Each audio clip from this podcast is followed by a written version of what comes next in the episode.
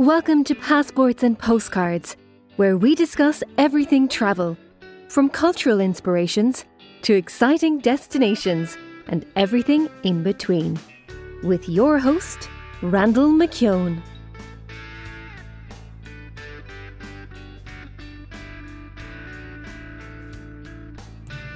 Welcome to Passports and Postcards. I'm your host, Randall McKeown. Today's episode, let's take a stroll to New York City. Yes, that city that never sleeps. During this episode, we will be looking at the Bronx Zoo, Chrysler Building, we'll look at Central Park, Fifth Avenue, and many more interesting sights, sounds, and destinations of New York City. It is one city that you need to visit at least once in your lifetime. I had a fortunate opportunity to be in New York City to ring in the millennium. How many people can say that? One thing I must say is that uh, when me- staying in uh, in the New York area, I've always stayed on the Jersey side.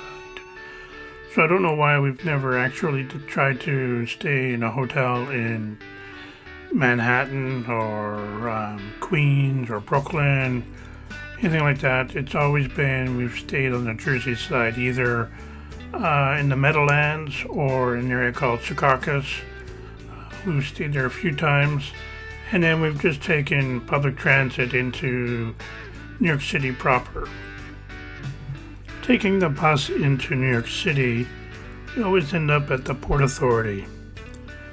Port Authority is a joint venture between both New Jersey and New York, and it was established way back in nineteen twenty-one, and it's just to help people get around um, from both states, uh, New Jersey into New York City. The bus terminal in New York City is located at eighth Avenue and West forty-second Street. That puts you right in the heart of Manhattan. You're basically only a block or so away from Times Square. And once you're in Manhattan, it's really not that difficult to get around. The blocks aren't that very large, so either you're going to be doing a lot of walking, but again, while you're walking, you get to see the sights. If you decide to take the subway, you might be challenged there a little bit because, as I've experienced when I've been in New York City, is to get to some of the trains, you're going down four, five, six, even seven levels to get down to the train. So if you're doing that and you're carrying anything such as a stroller, uh, suitcases, backpack, something like that, it's, it's going to be a little more difficult for you. And the time of day too, because it seems like in New York City, it's rush hour any time of the day. Riding the subway in New York City is an inexpensive way of getting around. If uh, you use a MetroCard, it's going to cost for an adult fare, it's two dollars and seventy-five cents U S. Um, or if you, you can also purchase a single use card or single ride ticket, and that sells for three dollars, but you can only buy that at the vending machines. So just to make note of that. You'd be amazed at where you can get to in New York.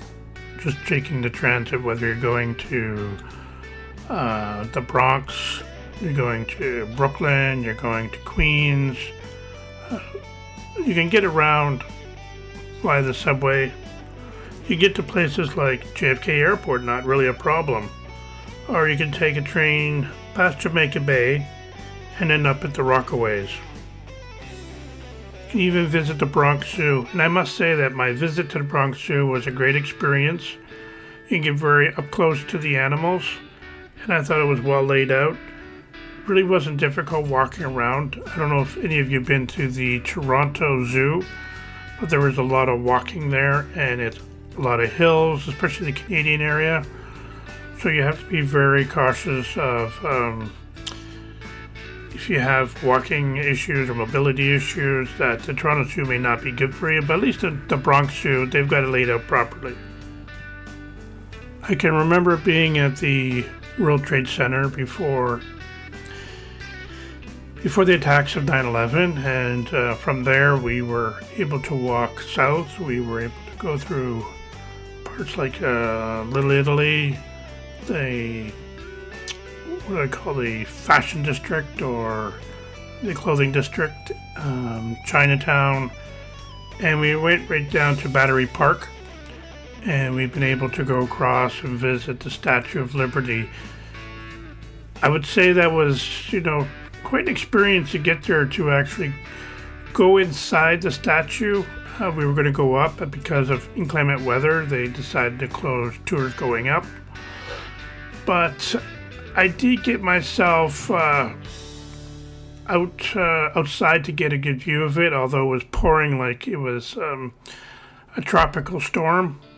But still, the Statue of Liberty is a beautiful building, and I got lots of wonderful pictures of it. For any of you that are following any of my podcasts, you know that I am fond of photography, and I take tons of pictures no matter where I go. We also made a trip to Ellis Island, and one thing I want to say about Ellis Island, that's a point of entry for a lot of people that immigrated to the United States, is it has an eerie feel about it, and not in a negative way, but a place of hope for people who wanted to come to make a new life for themselves and to give a better life for them fa- their families. After you return from either the Statue of Liberty or Ellis Island, you make your way up to the financial district area. And one thing I found interesting there, there, there was, I don't know if it's still there or not, but there was a McDonald's where there was a person playing the piano. And I found that very, very interesting that uh, have an actual piano player in McDonald's, a sight to be seen. And also the United Nations is located in New York City and Manhattan. So it's something you can walk by and check out all the flags and see if you can find your country's flag. I've had the opportunity to eat at uh, two different restaurants in Little Italy, and I'm not sure if they're still there or not. But one thing I can say is that when you're in New York City, there is never a shortage of different places to try to eat. I think almost every ethnic flavor is represented in that city. So no matter where you go, what corner you turn, you're going to find something that will fill your appetite. As I said at the beginning of this podcast, I was fortunate enough to visit New York City during the millennium. That was very interesting. We we were staying on the Jersey side. We were near Secaucus and took the transit in. We were hoping to get really close to Times Square. But what happened is they had shut off the subways, um, the exits, so that, um, because there were already crowds there. So we had to go back a few stops, get off and make our way back towards Times Square. And we're quite fortunate enough to find a restaurant that was taking people in. And they were located on the second floor where we had window seats looking right out into the crowd. And that evening was, I can't really explain it, you know, I was the non-drinker that night, so I had pop and french fries and food. Actually, I think I got my food for free that night, but uh, the people I were with made up for uh, whatever they might have lost on me eating because of what they were drinking. But after we ran into, rang in the new year, we left the bar and we went out into the street, and there was about, I would say, maybe a, not a foot, but maybe ten inches of confetti all over the streets. People were out drinking and open, celebrating, having a good old time. And one thing we noticed, uh, we were walking and all of a sudden this whole parade of uh, mounted horses or police horses came. And that was a little frightening. Uh, we, our party got separated as the police marched forward. But everybody was calm. There was no rioting, no violence, nothing really going on wrong. So we just continued to make our way back down the streets and just having a great old time. We turned down one street and it was like a strange sight. Look, straight down the street, it was very dark, but at the end you could see sil- silhouette of mounted police. There was about five or six of them there. Just make sure everybody was behaving themselves. We were able to somehow, I don't remember how, but we did make our way back to our hotel. And that would have been about three o'clock, three thirty in the morning. Uh, we got back to the hotel in Secaucus. But we did get up early the next morning, and we made our way back into the city. Well, at least a few of us did. Some were still resting from a night of partying. But what we realized when we got back in, into the city is how fast they clean up all that confetti. I mean, you could walk the streets and not know that there was a celebration that large in the city prior to that. Now, there's still a little bit of confetti just floating in the wind. Those are probably pieces that stuck on buildings, and as the wind gusts through there, blew some of them down, but the streets were clean. I was so amazed. When visiting New York City, you must see a play. Why, why else are you in New York City? Broadway, you know, there's Broadway and then there's off-Broadway.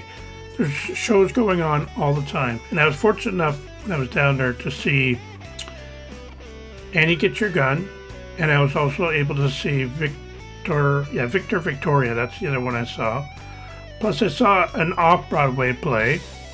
So I've actually seen three different plays while I've been down there. And to give you some advice, near Times Square there is a place where you can buy discount tickets, usually for the shows that are happening that evening. So you might be able to get yourself a really good deal. Check it out, or you might want to look online before you travel to New York City to see what's playing. But I tell you, you know, you can't go wrong with seeing a show in New York City. I remember my one of my first times to New York City, we made our way to Central Park. And we decided we were going to have dinner at a place called Tavern on the Green. This is very high-end dining, and I'd recommend it to anybody at least once. You say you're going to do it once. We said we were going to only do it once. And the food was amazing. I mean, it was probably one of the best meals I've ever had in New York. And I've had a, a few good meals, but that was the best meal. And when I say we were going to do it once, later on, a few years later, we went to New York City with my in-laws, and we decided... They decided they wanted to go there as well, so we decided we would join them. So that's twice in a lifetime that we've been to Tavern on the Green, and I would say it's well worth it. You can also cross the street and you can get a carriage ride. It's a short carriage ride that takes you into Central Park, but it is very romantic and something also I recommend. There is plenty of shopping to do there. I'm not really much of a shopper, but when you're there with women, you find yourself pulled into these stores. So I remember going into Macy's, and one thing I remember about the Macy's stores, they had a wooden escalator, and that was kind of neat. I really enjoyed, just think about how back that store goes, the history of the store. And I like how the windows were displayed for Christmas. It was just a beautiful display. Now, if you're just looking for t-shirts or sweatshirts or postcards or keychains, stuff like that, I would say almost every store that we came across in New York City sold souvenirs to show off their city. Someone asked me, what's the predominant color in New York? And I said, well, what do you mean? He said, what color do you see most? And I said, well, of course, yellow. Everywhere that you look, there's yellow. There's more taxis in New York City than I've seen in my whole life. I mean, everybody is scurrying around and flagging a taxi here to go there. It may only be a few blocks, but sometimes that's the quickest way to get around or the most convenient way. Sometimes it's not the quickest because we've seen many traffic jams in Manhattan, so maybe a taxi may not always be a good idea, and maybe foot power is the best power. When I was in New York City with my in-laws, my mother-in-law is a huge baseball fan. So my wife and I were able to get them tickets to Yankee Stadium when they used to play in the Yankee Stadium. And the game was against the Cleveland Indians. And my in-laws were off to see the baseball game where my wife and I went off exploring the city. And it was a good thing that we decided to go on our own because I was able to go to Grand Central Station and just tour the station. It's such an architectural wonder, and it's got so much deep history. It's worth the place of visiting when you're in New York City, even if you're not traveling anywhere from that station. Now, one thing I thought was, was really interesting was there was a train going to Scarborough. And as a child, I spent most of my years growing up in Scarborough, but not Scarborough, New York, but rather Scarborough in Ontario, Canada. We did explore the Chrysler Building, and it's, again, with its history, and it's, it's very iconic. It's seen in many different films, and it, it has a nice viewing deck at the top. You can get a good look of the city, and you can see uh, both the rivers, and you can see for, I would say, miles and miles. So it, it is worth the fee to get up inside and go up to the top. As a photographer, I thought it was a, a good location to be able to grab some good pictures of the city, and I wasn't wrong. The picture turned out awesome. Had a great time up there, so I'd highly recommend it. And now, when we actually toured Um, that building, it was part of our our tour for the day, so I'm not sure if they sell single like tickets just for you to go up there. They might, so again, you might want to check before you leave to go to New York City, but it is a site that I would highly recommend you visit. I just want to go back for a minute and talk about um, the theater theater experience in New York City is probably one of the best you find in the world. Um, London, in England, has a, a very robust theatre presence, and so does Toronto, Ontario, Canada. But as this podcast is about New York City, if you're looking to get cheaper tickets than that at the box office, I might suggest a place called T K T S Tickets. It's located under the Red, Red Steps in Duffy Square, which is located at forty-seventh and Broadway. You can't miss this. The red steps are lit up like Christmas, so they are located right underneath, and you should be able to get some discounted tickets for a theater that night or even within the next couple of days, so that would be a good choice. Are you a steak lover? Then I would suggest Gallagher Steakhouse. Yes, we went there and had a lovely steak dinner. They're located at two twenty-eight West fifty-second Street, New York. The uh, experience might be a little expensive, but it's something that I would suggest you do once if you're going to New York City and never think you'll get there again. The food is excellent and the service is top-notch. I highly recommend it. Something good to eat in New York City. As I record this podcast, we're still going through COVID nineteen, and many of the attractions, the restaurants, and the landmarks are closed in New York City. But once restrictions are lifted, and hopefully we'll have a vaccine for COVID nineteen real soon, people are out and about and experiencing New York City, you will find so many different options when it comes to dining in New York City. You want to grab a quick burger and fries, there are places for you. Fish and chips, good places. If you want to catch various ethnic tastes, almost every street corner has a different flavor for you, depending on your the neighborhood you might be in. So there's no lack of places to eat in New York City, just like there is no lack of things to see in New York City. They don't even have to be attractions. They could just be vendors selling their wares outside. Could be people walking down the streets, business people, tourists, students. There's so many sights and sounds in New York City, it's hard to take it all in. And I would suggest more than a weekend. I would suggest that you plan maybe a week to spend in New York City. There is so much more to do than I can even describe in a long podcast. I have enjoyed myself every time I've gone to New York City. And as I said earlier, I was there during the millennium, so you can imagine the crowds that we dealt with back then, and I think it was, I felt safe because I was in a group. There were five of us, and I would suggest that if you are in New York City and you are alone. I wouldn't suggest much night walking on by yourself.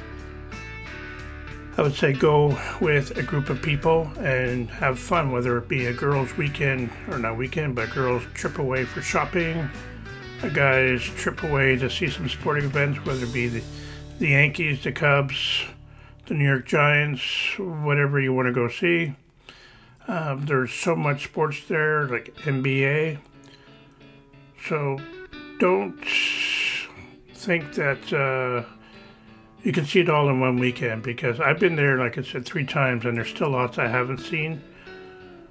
So do do your research, prepare your trip, plan for the season that you're going in, whether it be spring, summer, fall, or winter.